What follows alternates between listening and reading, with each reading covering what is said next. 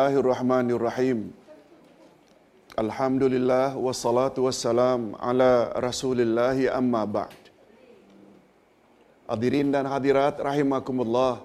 Assalamualaikum warahmatullahi wabarakatuh.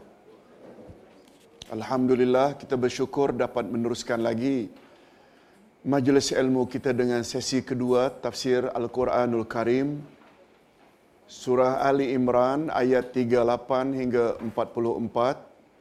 Sila lihat muka surat 173 di bawah tajuk Kisah Zakaria dan Maryam. Nah, untuk atau sebelum membahas topik ini, marilah kita baca terlebih dahulu dari ayat 38 hingga 44 Ali Imran. A'udzubillahi minasyaitonirrajim. هنالك دعا زكريا ربه قال رب هب لي من لدنك ذرية طيبة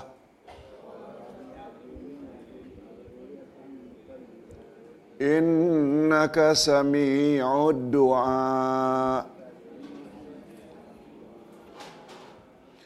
فنادته الملائكة وهو قائم يصلي في المحراب.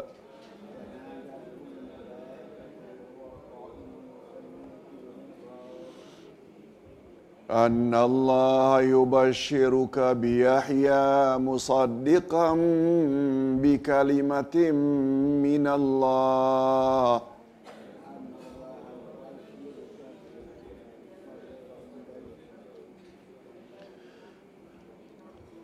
وسيدا وحصورا ونبيا من الصالحين.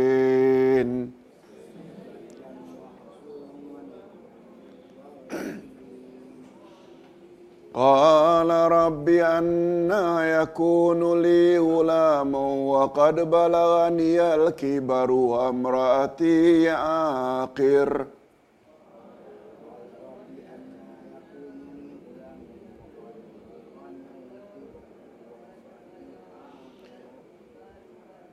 قال كذلك الله يفعل ما يشاء.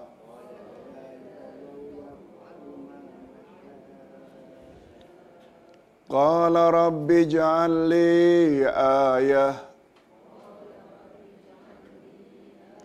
قال آيتك ألا تكلم الناس ثلاثة أيام إلا رمزاً.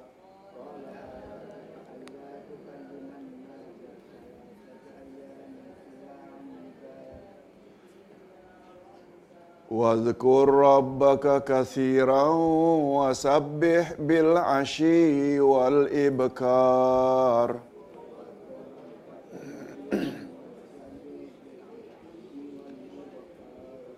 وإذ قالت الملائكة يا مريم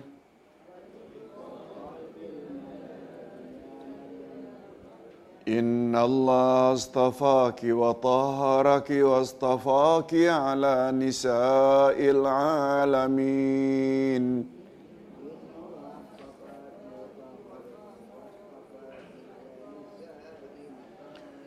يا مريم اقنتي لربك واسجدي. واركعي مع الراكعين. ذلك من أنباء الغيب نوحيه إليك.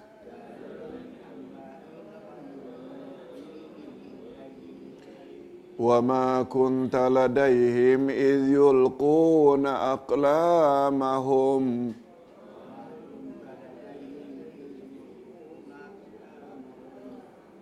إذ يلقون أقلامهم أيهم يكفل مريم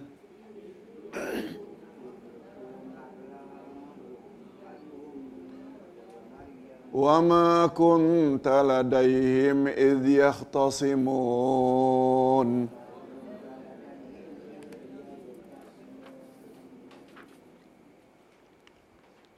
Berikut ini kita langsung saja kepada tafsir ayat sebab terjemah akan berulang balik nanti. Boleh ya? Kita terus saja. Hadirin dan hadirat, tafsiran ayat. Pada ayat-ayat sebelum ini telah dikisahkan bahawa Zakaria begitu terpesona dengan kelebihan yang Allah anugerahkan pada Maryam. Seperti makanan dan buah-buahan dari sisinya, serta kecerdasan dan kemuliaannya. Zakaria cukup kagum, terpesona. Maka Nabi Zakaria sangat menginginkan kiranya beliau juga dianugerahkan seorang anak yang baik dan saleh seperti Maryam. Lalu beliau pun memohon kepada Allah. Sebagaimana kita sama-sama maklum, ada kaitan tak antara Zakaria dengan Maryam dari sudut nasab? Ada, iaitu angkel-angkel mendatang. Sebab isteri Zakaria adik-beradik dengan mak. Betul tak isteri Zakaria adalah antinya Maryam? Yes, makciknya. Hanya saja Zakaria tidak punya anak. Istrinya diisytiharkan mandul. Jadi begitu melihat perwatakan dan sikap dan tingkah laku Maryam, Zakaria sangat ingin. Lalu dia berdoa. Tolong ikuti untuk ayat pertama. Unalika da Zakaria Rabbah. Qala rabbi habli min ladunka zurriyatan tayyibah.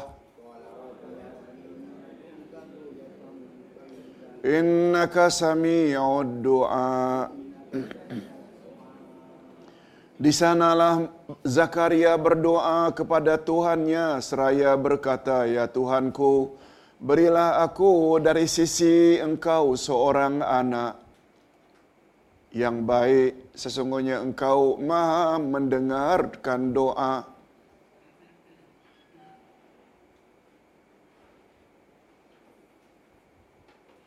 Walaupun Nabi Zakaria alaihi salam tahu bahawa istrinya mandul dan sudah lanjut usia, namun beliau tetap mengharapkan anugerah Allah. Di mihrab tempat Maryam beribadat, beliau memanjatkan doanya kepada Allah. Semoga dia berkenan menganugerahkan kepadanya keturunan yang saleh, lagi taat mengabdikan diri kepada Tuhan. Doa yang timbul dari lubuk hati yang tulus ikhlas dan penuh kepercayaan kepada kasih sayang Allah yang Maha mendengar, lagi memperkenankan segala doa segera dikabulkan oleh Allah. Lalu Allah mengutus malaikatnya kepada Zakaria. Antara pengajaran yang dapat diambil dari ayat di atas ialah Pertama, disyariatkan kita memohon anak atau zuriat karena itu adalah sunnah para rasul dan nabi. Jangan kata tak ada anak. Termasuk sunnah tak bila kita memohon agar diberi anak? Yes. Yang kedua, wajib bagi setiap insan memohon petunjuk kepada Allah untuk zuriatnya supaya mereka boleh menolongnya di dunia dan di akhirat. Boleh tak kita katakan mempunyai anak anak adalah aset yang paling tinggi nilainya untuk ibu bapa sebab mereka boleh tolong di saat semua yang lain-lain tak boleh tolong. Cuma Ustaz nak jelaskan sedikit adab dalam berdoa.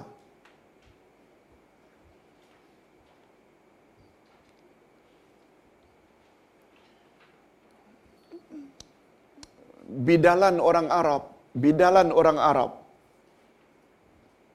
Tolong ikuti.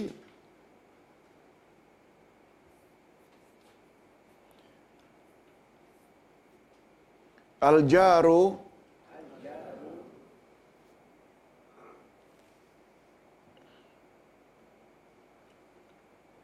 qabla dar. Al-jaru qabla dar. Jar ini jiran. Dar rumah, al-bait. Jiran sebelum rumah. Orang Arab bidalannya singkat tapi dalam maknanya.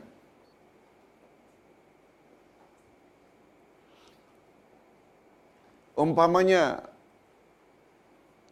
Suhaimi Asad bukan hasad ya. Asad singa. Dia tidak beritahu yang Pak Suhaimi ini orangnya ganas. Contoh ya Pak Suhaimi. Macam ganasnya harimau, singa. Suhaimi Asad. Haji Muhammad Nur Bahar. Haji Muhammad Nur Lautan, Samudra. Dia tidak beritahu ilmu Haji Muhammad Nur luasnya macam samudra, tak ada tepian. Berbalik kepada kaedah tadi. Al-jaru qabla dar. Jiran sebelum rumah. Jangan salah faham. Jangan pula nanti dapat gaji kasih jiran dulu rumah tak bawa apa-apa. Bukan itu.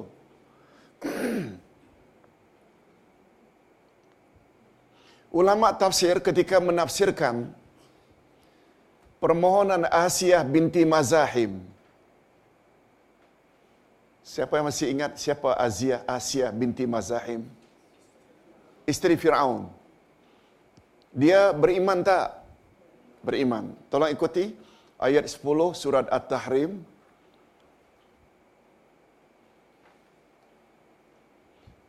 Daraballahu masala lillazina amanu imra'ata fir'aun idh ibni li indaka baitan fil jannah wa najjini min fir'aun wa amalih wa najjini minal qaumi zalimin Allah membuat perumpamaan bagi orang-orang yang beriman seperti isteri Firaun. Siapa namanya tadi? Asia.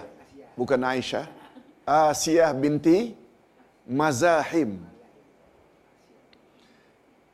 Allah membuat perumpamaan bagi orang-orang yang beriman seperti Asia, isteri Firaun.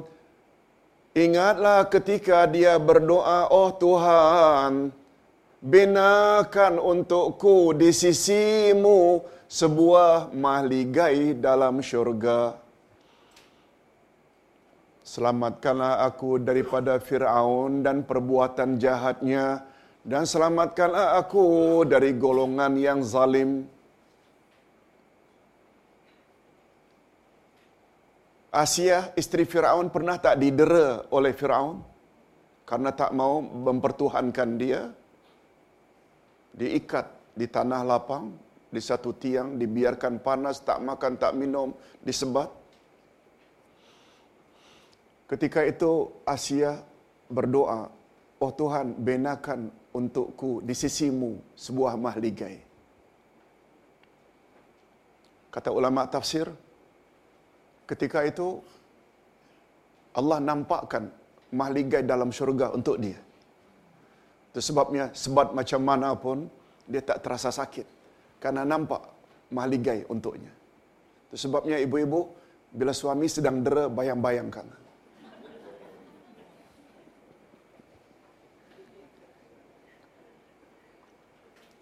Ayat tadi itu bagus dijadikan doa kalau suami suka mendera kalau namanya Abdullah lah. Allahumma najini min Abdullah Yasin wa amalih wa najini minal qaumi zalimin. Ganti Firaun tu pada nama suami. Ya Allah, lindungilah aku daripada Firaun dan amal-amal jahatnya. Ustaz hendak jelaskan apa komen ulama tafsir. Ini yang dimaksudkan tadi at-tafsir bidirayah. At-tafsir bidirayah kan tadi tafsir dengan uh, kepahaman bahasa. Coba perhatikan baik-baik permintaan Asia. Oh Tuhan, benakan untukku di sisimu sebuah rumah mahligai. Asia sebut mahligai dulu atau di sisimu dahulu. Rabbi benili indaka baitan, baitan kemudian. Dari situlah timbul bidalan orang-orang Arab, jiran sebelum rumah. Hadirin dan hadirat setengah-setengah kita bila cari rumah untuk disewa, kita cari rumahnya, furniturnya, bagusnya dan dan dan dan dan. Kadang-kadang kita tak periksa jiran. Ada kemungkinan tak rumah yang baik, furniturnya lux belaka, tapi jiran kita hiruk pikuk. Betul tak? Dalam rumah kita tak akan tenang.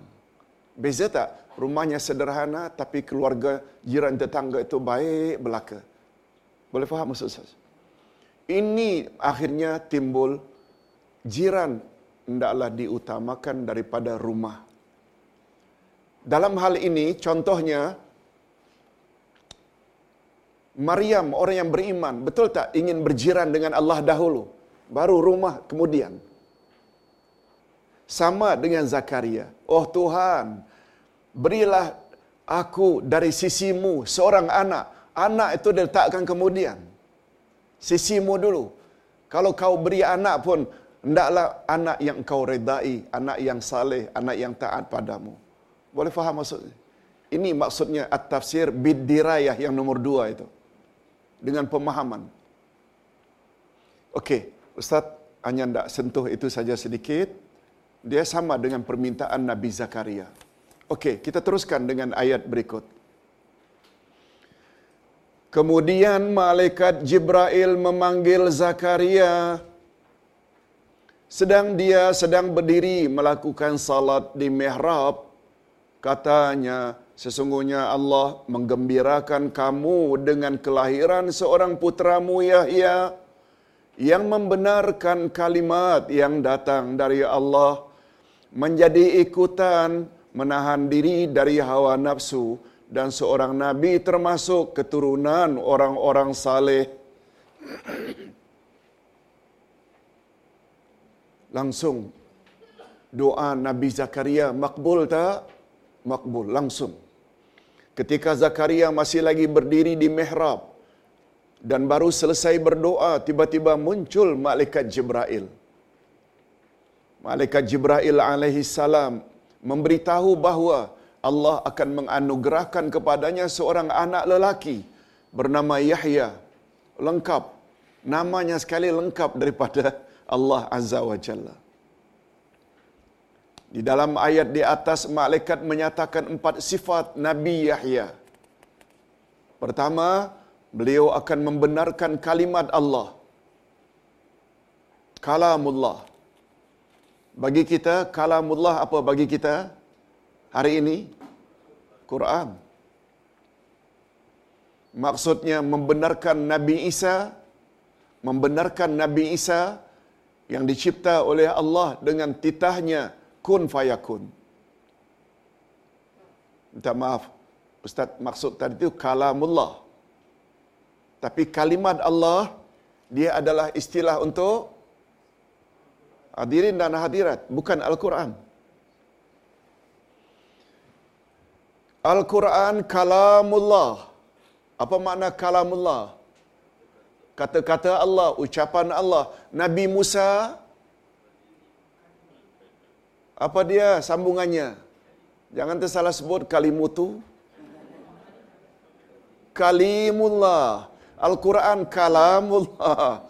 Nabi Musa kalimullah orang yang boleh bercakap directly dengan Allah tanpa perantaraan.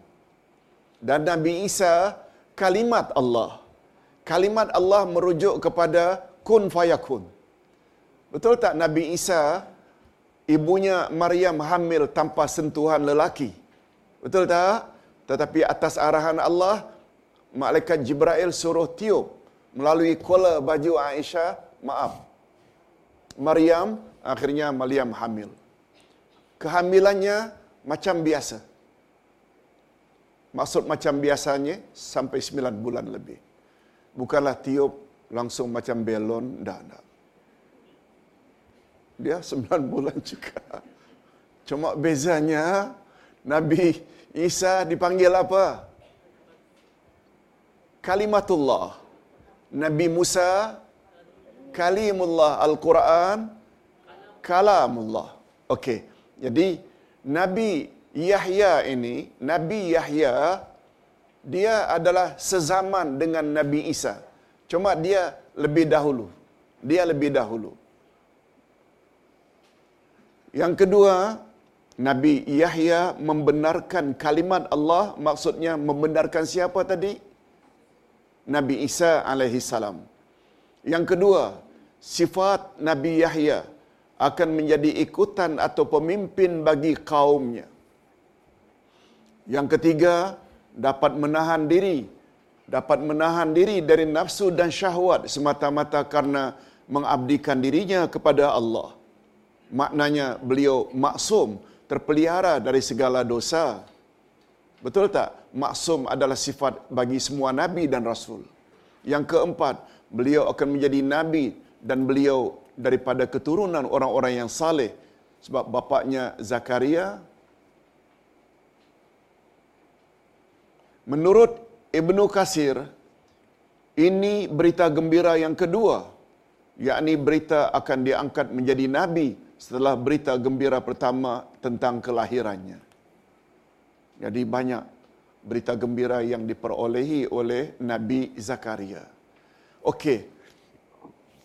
Ketika Zakaria mendengar bisyarah, bisyarah boleh, busyra juga boleh. Apa makna bisyarah?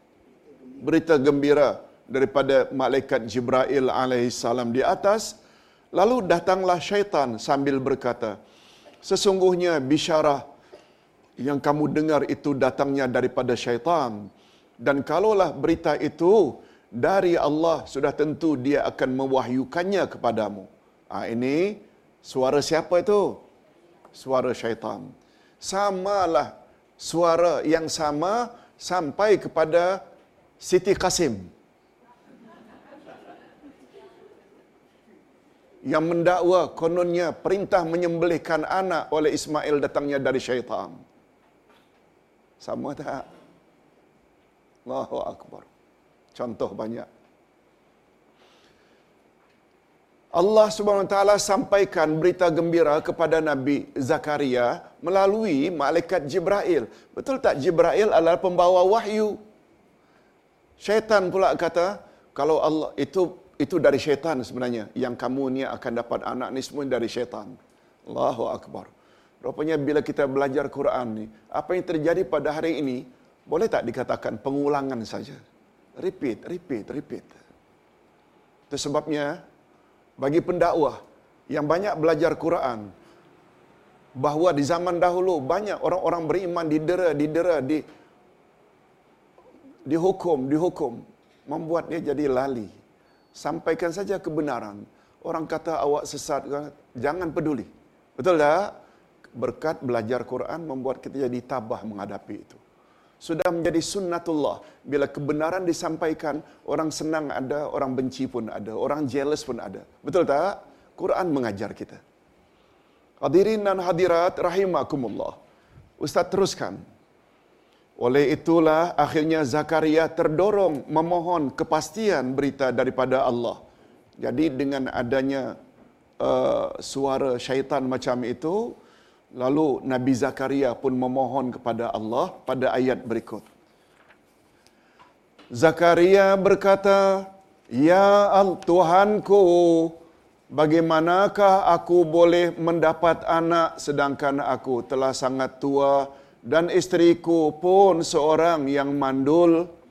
Allah berfirman, demikianlah Allah berbuat apa yang dia kehendaki. Nah, ini jawaban daripada Allah juga melalui malaikat Jibril. Juga melalui malaikat Jibril. Hadirin dan hadirat. Allah Subhanahu wa taala yang bercakap directly tanpa perantaraan malaikat hanya untuk nabi apa? Nabi Musa. Dan sebagai tambahan ada dua nabi lagi dikatakan juga pernah mendapat pengajaran direct daripada Allah. Tapi untuk seketika, siapa dia? Nabi Adam ketika Allah ajar semua nama-nama kan semua nama itu akhirnya ditanya kepada malaikat ambiuni bi asma'i haula in kuntum sadiqin. Itu memberi isyarat kata ulama tafsir Allah ajar pada Adam semua nama-nama directly. Ketika dicabar para malaikat sebut oleh kamu apa yang aku telah ajar pada Adam jika dakwaanmu membuat khalifah di atas muka bumi tak ada guna? Apa jawaban malaikat? Qalu subhanaka la ilma lana illa ma 'allamtana.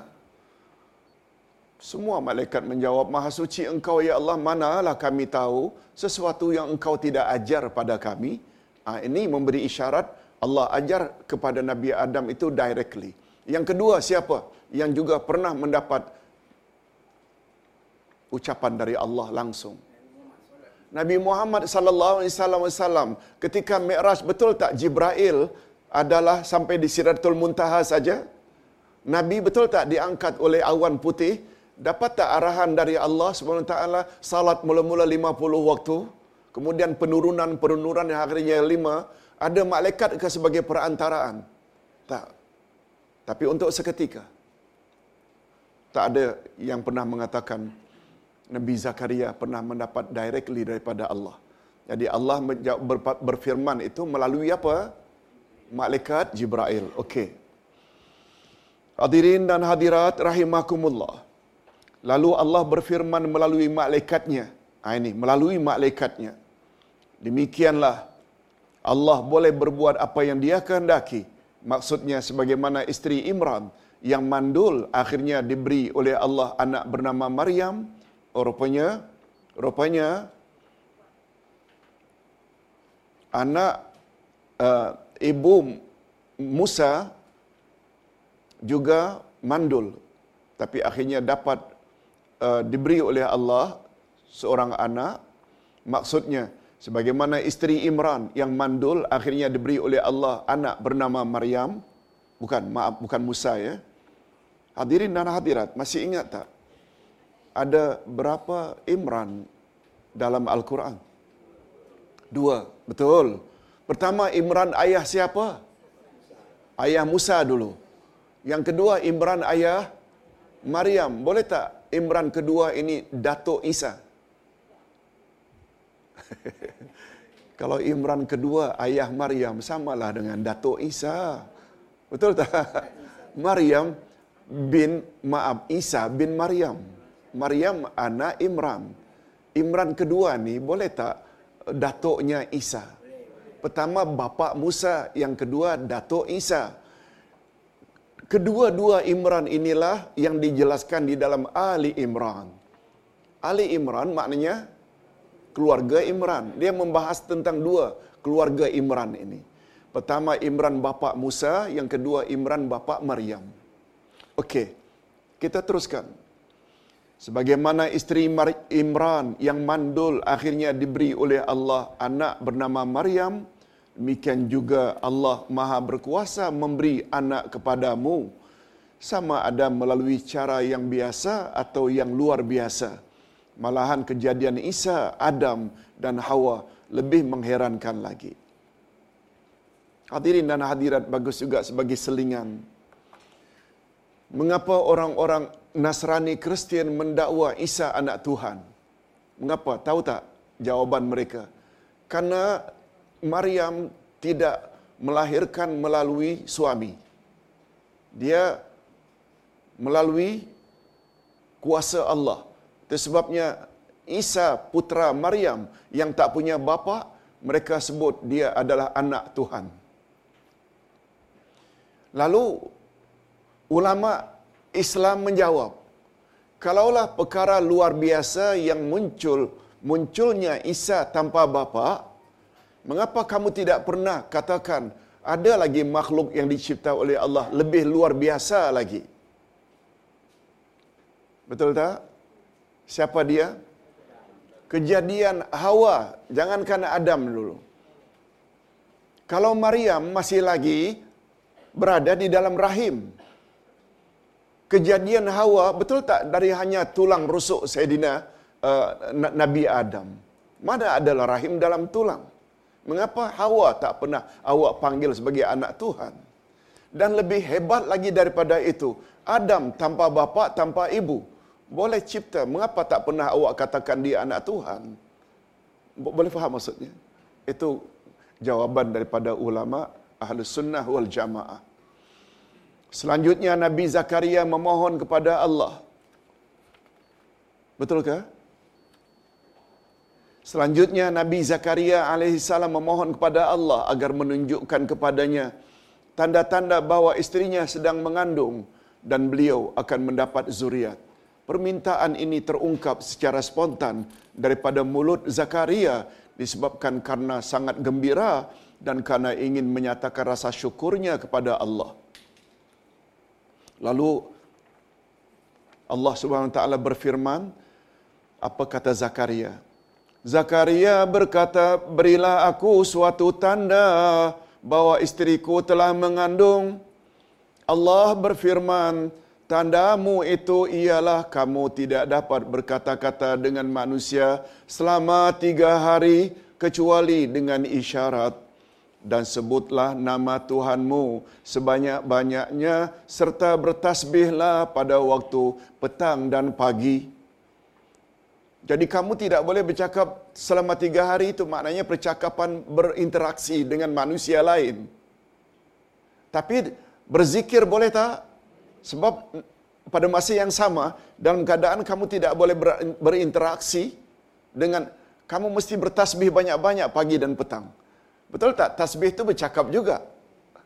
Subhanallah, subhanallah. Okey, penjelasannya. Permohonan Nabi Zakaria diperkenankan Allah. Lalu diberikannya tanda-tanda sebagai bukti bahawa isterinya sedang hamil. Iaitu, dia tidak boleh berkata-kata dengan orang ramai selama tiga hari tiga malam kecuali dengan isyarat tangan atau kepala atau yang seumpama dengannya. Namun begitu, keadaan demikian tidak pula sampai menghalang beliau untuk berzikir dan bertasbih kepada Allah. Malahan beliau mendapat arahan agar memperbanyak zikir dan tasbih mensucikan Allah pada waktu pagi dan petang. Itu sebabnya jangan heran di Indonesia pernah terjadi. Budak yang tidak dapat bercakap tapi hafal Quran. Pernah pernah dengar tengok dia punya videonya. Berinteraksi tak boleh. Tapi Al-Quran hafal. Subhanallah. Betul tak Quran adalah mukjizat? Syekh Abdul Rahman bin Nasir As-Sa'di berkata, kemampuan Zakaria berzikir dan bertasbih mensucikan Allah dalam keadaan lidahnya keluh dan tidak mampu bertutur kepada sesama insan adalah tanda yang lain lagi. Tanda yang lain lagi. Menurut Profesor Wahbah Az-Zuhaili, nama Yahya adalah Mu'arrab. Mu'arrab maknanya sudah diarabkan. Sama dengan Maryam. Itu semuanya Mu'arrab dia sebenarnya bahasa Ibrani atau Hebrew. Berasal dari Yohana. Yahya berasal daripada Yohana dalam bahasa Ibrani yang bermakna nikmat Allah. Di dalam kitab Injil yang disebut Yohana Al-Ma'madani karena beliau menjadi rujukan umat pada zamannya. Atau boleh juga daripada bahasa Arab Yahya yang maknanya hidup karena beliau dianugerahkan oleh Allah dengan kehidupan yang baik. Istilah inilah kalau kita tengok dalam bahasa Inggeris, betul tak dipanggil John? Betul ke? Yahya ini mereka panggil John. John itu Yahya. Nama ibunya iaitu isteri Zakaria adalah Aliyasabat. Tolong ulang Aliyasabat. Beliau mengandung Yahya bersamaan dengan Maryam mengandung Isa. Yahya adalah orang pertama yang mempercayai Nabi Isa alaihissalam. Yahya lebih tua enam bulan daripada Isa. Ustaz ulang, siapa yang lebih tua, Yahya atau Isa? Yahya, enam bulan lebih tua. Ada pendapat yang mengatakan selisih antara mereka tiga tahun. Wallahu a'lam. Kita teruskan dengan ayat berikut. Dan ingatlah ketika malaikat Jibril berkata, Hai Maryam, sesungguhnya Allah telah memilih kamu, mensucikan kamu dan melebihkan kamu melebihi segala wanita di dunia yang semasa dengan kamu. Di dalam ayat ini Allah Subhanahu wa taala kembali mengisahkan tentang keluarga Imran yaitu ketika Maryam didatangi oleh Jibril. Pembicaraan Jibril dengan Maryam di sini hanya dalam bentuk ilham, bukan wahyu sebagaimana dengan para nabi dan rasul. Hadirin dan hadirat, walaupun ayat Quran menggunakan istilah bahawa Allah Subhanahu taala maaf Jibril berkata dengan Maryam perkataan Jibril kepada Maryam itu namanya wahyu atau ilham Ustaz ingin ingatkan balik dengan pelajaran akidah bisikan ada berapa jenis Masih ingat? Tak boleh jawab, tak boleh rehat kita. Ada tiga. Bila bisikan itu dari malaikat kepada para nabi dan rasul namanya namanya bisikan dari malaikat kepada nabi atau rasul namanya wahyu. Nabi dan rasul. Bila dari malaikat kepada orang yang bukan bertaraf nabi dan rasul namanya ilham.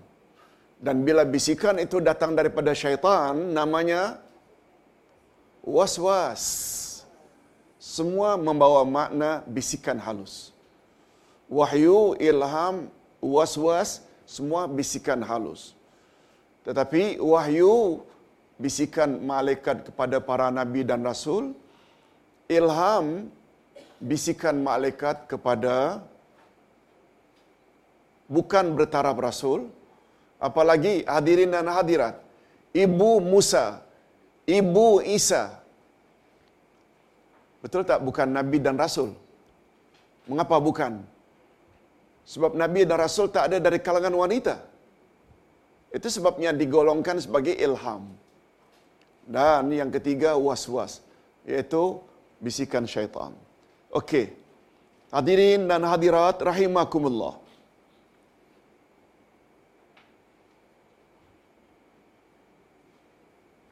Pembicaraan Jibril dengan Maryam di sini dalam bentuk ilham, bukan wahyu sebagaimana para dengan para nabi dan rasul.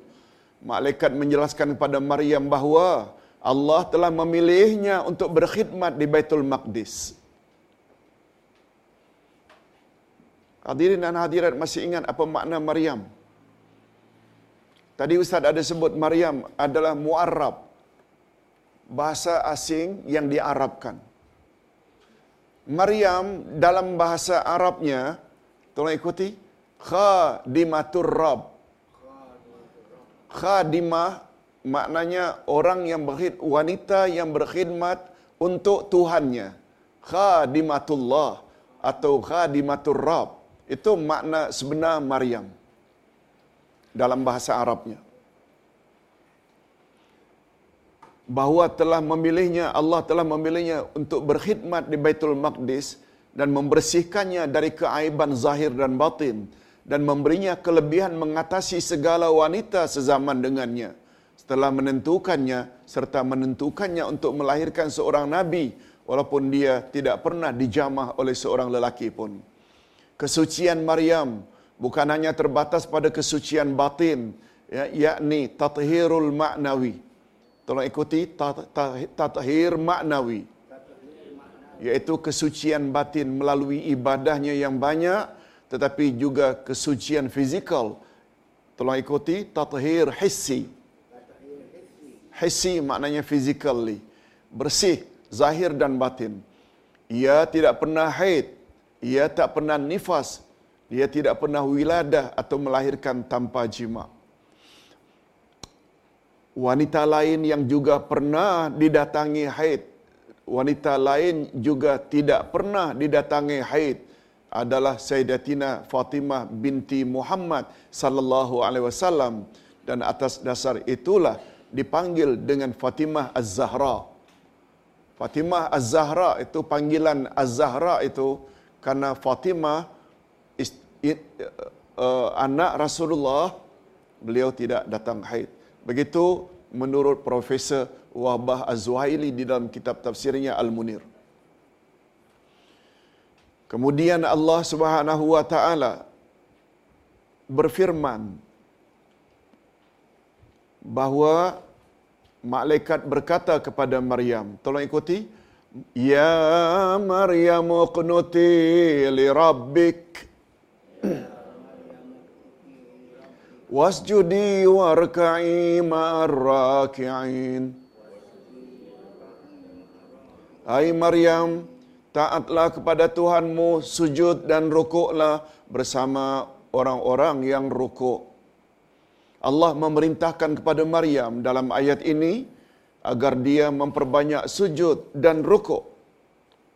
yakni salat secara berjamaah sebagai tanda syukur terhadap nikmat dan keistimewaan yang telah Allah anugerahkan kepadanya. Nah sampai kita kepada ayat yang terakhir, tolong ikuti. Zalika min amba'il ghaibi nuhihi ilaik.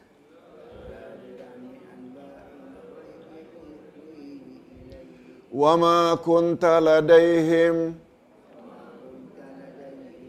إذ يلقون أقلامهم. أيهم يكفل مريم؟ وما كنت لديهم إذ يختصمون. وما كنت لديهم إذ يختصمون. Yang demikian itu adalah sebahagian dari berita gaib yang kami wahyukan kepada kamu.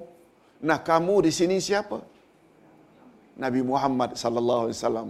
Ini kesimpulan kisah. Kisah tentang Maryam dan Zakaria Allah kisahkan kepada Nabi Muhammad sallallahu alaihi wasallam. Padahal kamu tidak ada bersama-sama mereka ketika mereka melemparkan anak-anak panah mereka untuk mengundi siapa antara mereka yang akan memelihara Maryam dan kamu tidak hadir di sisi mereka ketika mereka bersengketa Hadirin dan hadirat, apa maksudnya mereka bersengketa? Ya, berselisih faham dalam urusan apa? Siapa yang layak menjaga Maryam?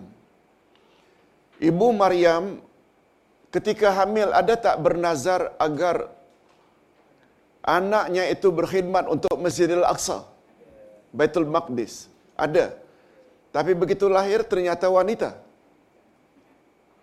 Maklumlah pada zaman itu tak ada scan, tak ada MRI.